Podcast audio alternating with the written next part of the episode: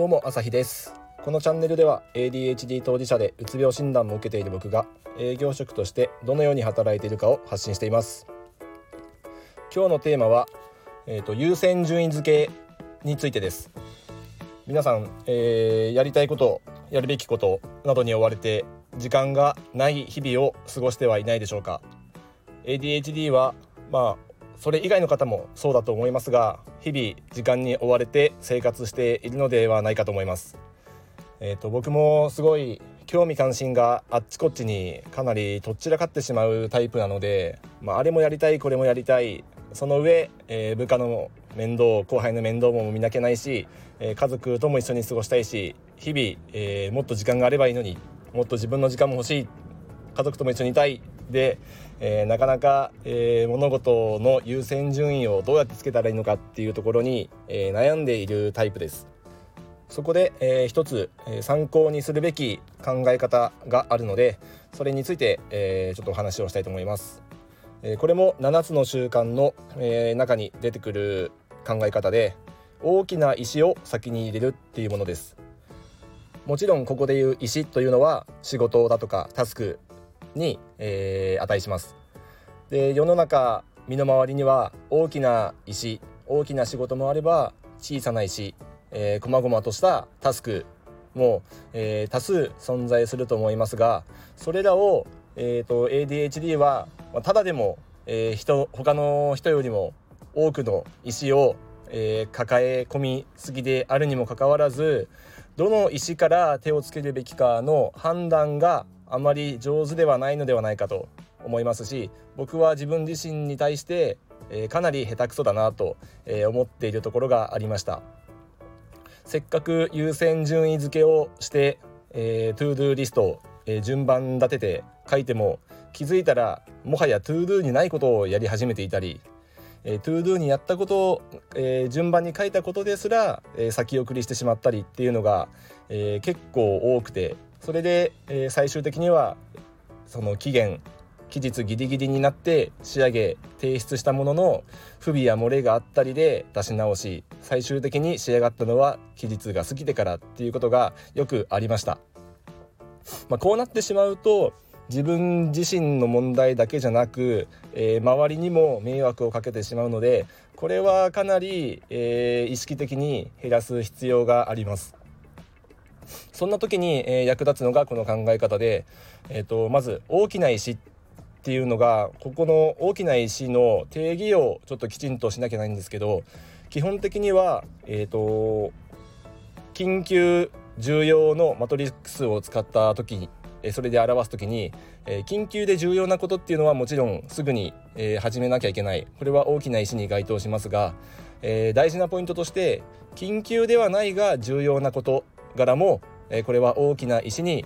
え該当します。なので、え緊急性をできるだけ、え少なくする減らすために緊急になる前に重要なことは取り掛かるっていうことを一つポイントとして、え覚える必要があります、え重要だけど緊急性じゃないもの、えー、何か心当たり思いつくものはあるでしょうか？例えばえー、1ヶ月以内に、えー、仕上げなきゃいけない資料だとか、えーと、あと健康面に関することも結構仕事じゃないですけどこれに該当するんじゃないかなと思います。例えばちょっとこうお腹が出ているとかやめたいけどタバコがやめられないとかどうしてもお酒を飲んでしまうだとかこういうのは緊急性は低いですけど、えー、早いとこ、えー、対処していかないといずれ緊急かつ重要な案件に繰り上がってしまうことになります。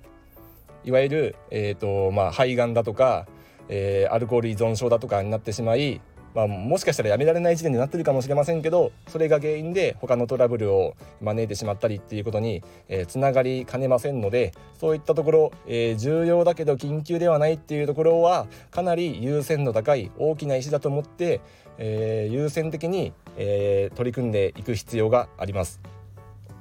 こういうところから、え取り組むべき大きな石小さな石えー、その他の細々した砂利みたいなものまで様々あると思いますが、えー、こういったものを一旦リストアップしてでその上で大きな石から取り組むようにしていきましょう。で大きな石を入れた後に小さな石を、えー、詰め込むこうしないと先に小さな石をたくさん詰め込むと大きな石が本来3つ入るべきだったのに1つしか入らないっていうことになってしまいますこうなると、えー、緊急性が最終的に増してしまって、えー、周りに迷惑をかけるっていう事態になってしまいますですからまず大きな石を、えー、1つ2つ1日のスケジュールの中に落とし込んでで空いた時間だとか、えーと、頭が疲れた時に、えー、簡単にこなせるような、えー、作業だとかを空き時間に入れるもしくは就業間際に入れるなどそういった工夫が必要になります。これは、えーと、7つの習慣の中でも、えー、スケジューリングを立てる上でかなり重要な要素になってきますので、えー、頭にまずは入れる入れることが、えー、かなり大事です。すぐに実践できるかどうかはまた別の話になると思います僕もこれはえっ、ー、と今年今年じゃないな去年の秋口ぐらいからこの、えー、内容は頭に入っていましたが、えー、結構失敗を繰り返し、え日々どうやったら大きな石を石から、えー、クリアしていけるかっていうのを試行錯誤してようやく、えーと達成というか実践できるようになってきたんじゃないかなと半年以上かけて、えー、そんな状態です。大きな石をやっぱり抵抗があるのでやりたくないものだとか結構時間がかかりそうなものってついつい先送りしがちで特に ADHD といえば先送り癖もかなり強いと思いますからこういった面でもちょっと敬遠しがちになっちゃうんですよね。なので大きな石は限りなく小さな石まで分割することをえー、おすすめします例えば何か、えー、プレゼン資料を作るだとしたらまずは例えば本当の小さい石にするんだったらパワーポイントを開くだとか資料を集めるだとかそもそも何のために作るのか、えー、その概要が分かる例えば上司からの指示なのかもしくはその上のもののものからの指示なのかっていうのが何かしら文書で残ってると思うので、えー、そういった今回プレゼンの資料を作るための大元の指示内容を見返すだとかっていうことから始めて、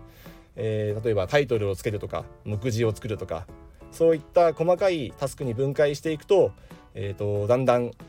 取り組みやすいタスクになってきますので小さな石に分解して、えーと一つ一つえー、その日ごと月曜から金曜までの日にちごとに、えーと、タスクを割り振っていくっていうのも一つの方法です。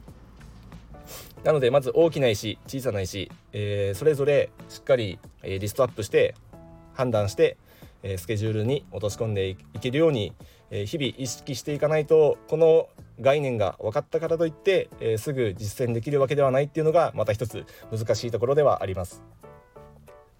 まあ、これを知ることがまずえー、スタートラインに立つことなので、えー、まず石の大きさを見極めてスケジューリング立てる意識をしていきましょうスケジュールを立てる時にはまず、えー、その当日に立てるのではちょっとスタートダッシュとしてかなり、えー、不利なのでできるなら前日の、えー、5時前に4時半ぐらいのうちに、えー、翌日のスケジュールは立てるようにすることが、えー、スタートダッシュするための秘訣かなと。なので4時ぐらいのうちには、えーと、逆算して、えー、その日のタスクはこなせるように、えー、達成しているようにしているのがベストです。そうじゃないと翌日のスケジューリングが立てず、えー、後手後手に回ってしまいます。あと退社まで20分何するかなぐらいの感覚の方がいいです。そういう時間があればえデスク周りを掃除したりえーと、先輩や後輩などとコミュニケーションを取る時間も取れるのでそういうような余白を持てるように計画を立ててで実践してで必ずうまくいかない部分がもう絶対ありますのでそういうところを、えー、一つずつどうしてうまくいかなかったのかでどうしたらいいのかっていうのをもう予定表だとかスケジュール帳に実際に手書きして書き込んででそれを踏まえて翌日のスケジュールを立てる。この繰り返しで徐々に徐々にえー、一歩ずつでも進んでいくと自分の成長が実感できると思います。僕も去年よりは多少マシになったと自分では思っています。でそういった、まあ、自分の苦手なことを、えー、克服していくと同じように苦手としている人は絶対いるのでそういった人にアドバイスもできるしそういった人の気持ちも、えー、共感できると思うのでよりえ、ー、となんだろうな引き出しが多くなるというか人間として、えー、厚みのある、えー、存在になれるんじゃないかなと思います。ということで ADHD も、えー、いろいろと、えー、コミュニケーションだとか、えー、部下に対する後輩に対するアドバイスでは、えーと、それなりに必要な助言をできることがあります。それは自分自身が苦労してるからできることだと思うのでそういった部分もある意味、え、武器になると思います。ADHD を武器にできるように日々努力していきましょう。ではまた。